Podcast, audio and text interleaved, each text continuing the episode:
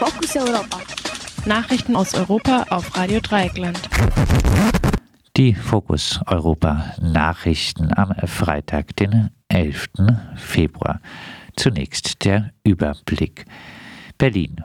Opfer rassistischer Gewalt beklagt fehlende Unterstützung durch Unbeteiligte. Bürgermeister feuert Polizeichefin von London.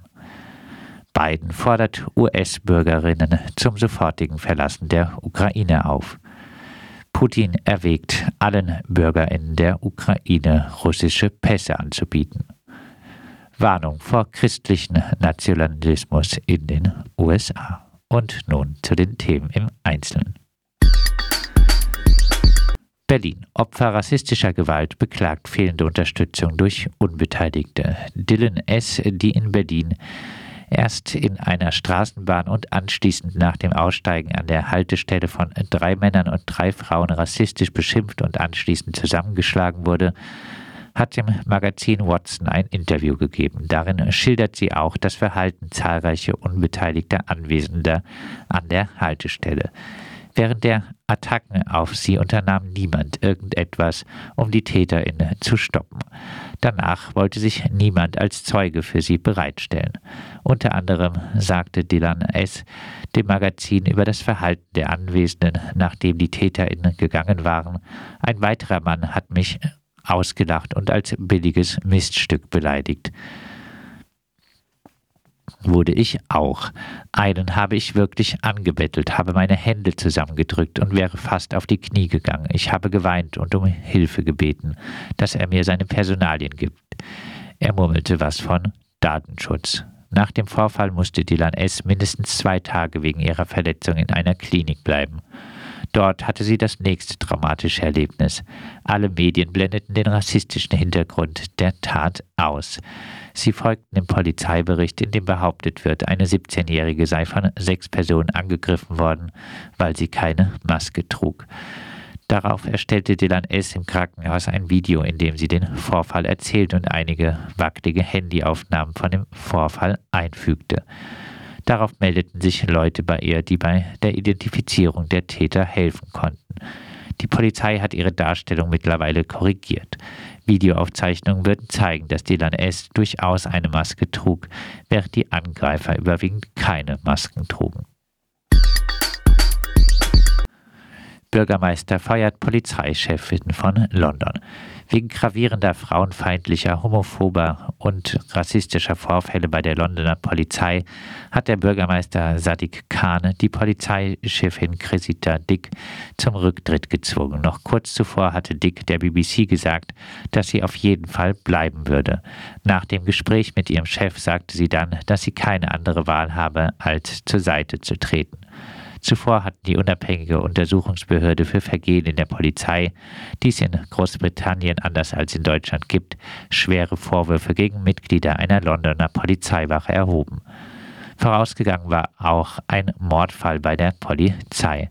Ein Polizist hatte seine berufliche Identität dazu benutzt, die 33-jährige Sarah Everett nach einer angeblichen Festnahme wegen eines Verstoßes gegen die Ausgangssperre zu entführen zu vergewaltigen und zu ermorden.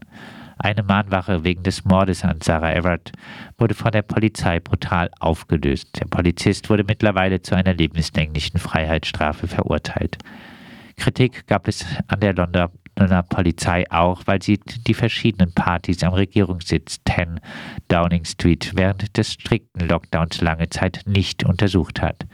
Als sie es überraschend dann doch tat, forderte die Polizei, dass ein interner Untersuchungsbericht der Regierung in wesentlichen Teilen nicht veröffentlicht werde. Dass der Bericht nicht vollständig veröffentlicht wurde, hat der Regierung Johnson vermutlich sehr geholfen. Biden fordert US-Bürgerinnen zum sofortigen Verlassen der Ukraine auf. In einem Interview mit dem Sender NBC hat der US-Präsident Joe Biden US-Bürgerinnen und Bürger dazu aufgefordert, die Ukraine sofort zu verlassen. Die Situation könne außer Kontrolle geraten. Ein Einsatz von US-Soldaten zur Evakuierung von US-Bürgern schloss Biden im Fall eines russischen Angriffs auf die Ukraine grundsätzlich aus. Auch der russische Außenminister Lavrov hat den Abzug von Botschaftspersonal aus der Ukraine angekündigt. Erst vor gut einer Woche hatte Washington die Situation wieder etwas entspannter gesehen. Auch der ukrainische Präsident Zelensky hatte eine akute Gefahr eines Einmarsches verneint. Seither hat es zahlreiche diplomatische Initiativen gegeben. Andererseits bringt Moskau noch immer weitere Truppen rund um die Ukraine in Stellung. In Weißrussland, Belarus beginnen mit starker russischer Beteiligung die größten Militärmanöver seit 30 Jahren. Nach Recherchen der Neuen Zürcher Zeitung sind russische Panzer an die belarus-ukrainische Grenze nur 140 Kilometer von Kiew verlegt worden. Russland hat auch umfangreiche Seemanöver im Schwarzen und im Asowschen Meer angekündigt. Wegen der angekündigten russischen Schießübung mit Kanonen und Raketen in der Nähe der Küsten wird die Ukraine nach eigenen Angaben vom 13. bis 19. Februar vom Meer nahezu abgeschnitten sein.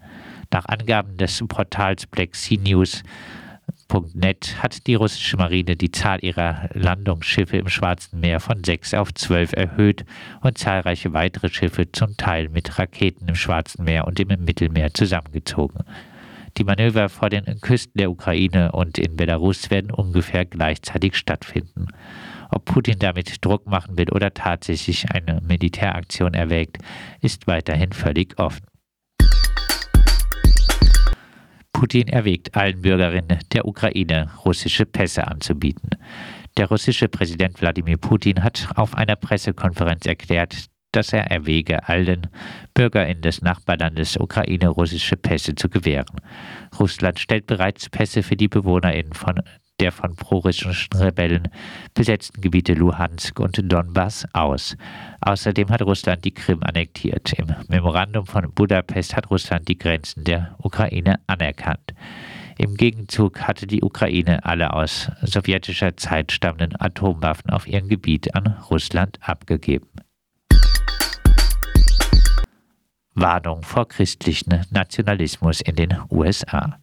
Verschiedene Organisationen, die dem linken bzw. linksliberalen Spektrum nahestehen, darunter die Freedom from Religion Foundation, das Bündnis Christians Against Christian Nationalism und Baptist Joint Committee for Religious Liberty warnen vor der Gefahr eines christlichen Nationalismus in den USA.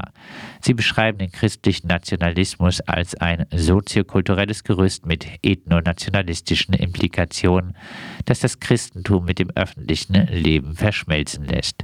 Dabei kämen verschiedene Elemente, darunter beispielsweise Traditionalismus sowie die Befürwortung von autoritärer und rassistischer Gewaltausübung zusammen. Legitimieren würde sich die Bewegung mit Hinweis auf ein frühes christliches goldenes Zeitalter weißer Christen, das es nie gegeben habe. Das mag ein wenig an die Terrororganisation Islamischer Staat erinnern, die nach der Wiedereinführung eines Kalifats strebte, was Allah zum Glück aber nicht in größerem Umfang gewährt hat. Dem politischen Gegner werden dämonische Kräfte unterstellt, gegen die man sich zu wehren habe. Die eigenen Leute werden in einer Informationsblase gehalten. Die Legitimität der US-Regierung werde dann auf gewisse religiös-kulturelle Grundlagen zurückgeführt. In ihrer Studie bezeichneten die Organisationen dies als Bund aus Blut, Boden und Religion. Folgerichtig waren beim Sturm auf das Kapitol auch christliche Symbole zu sehen.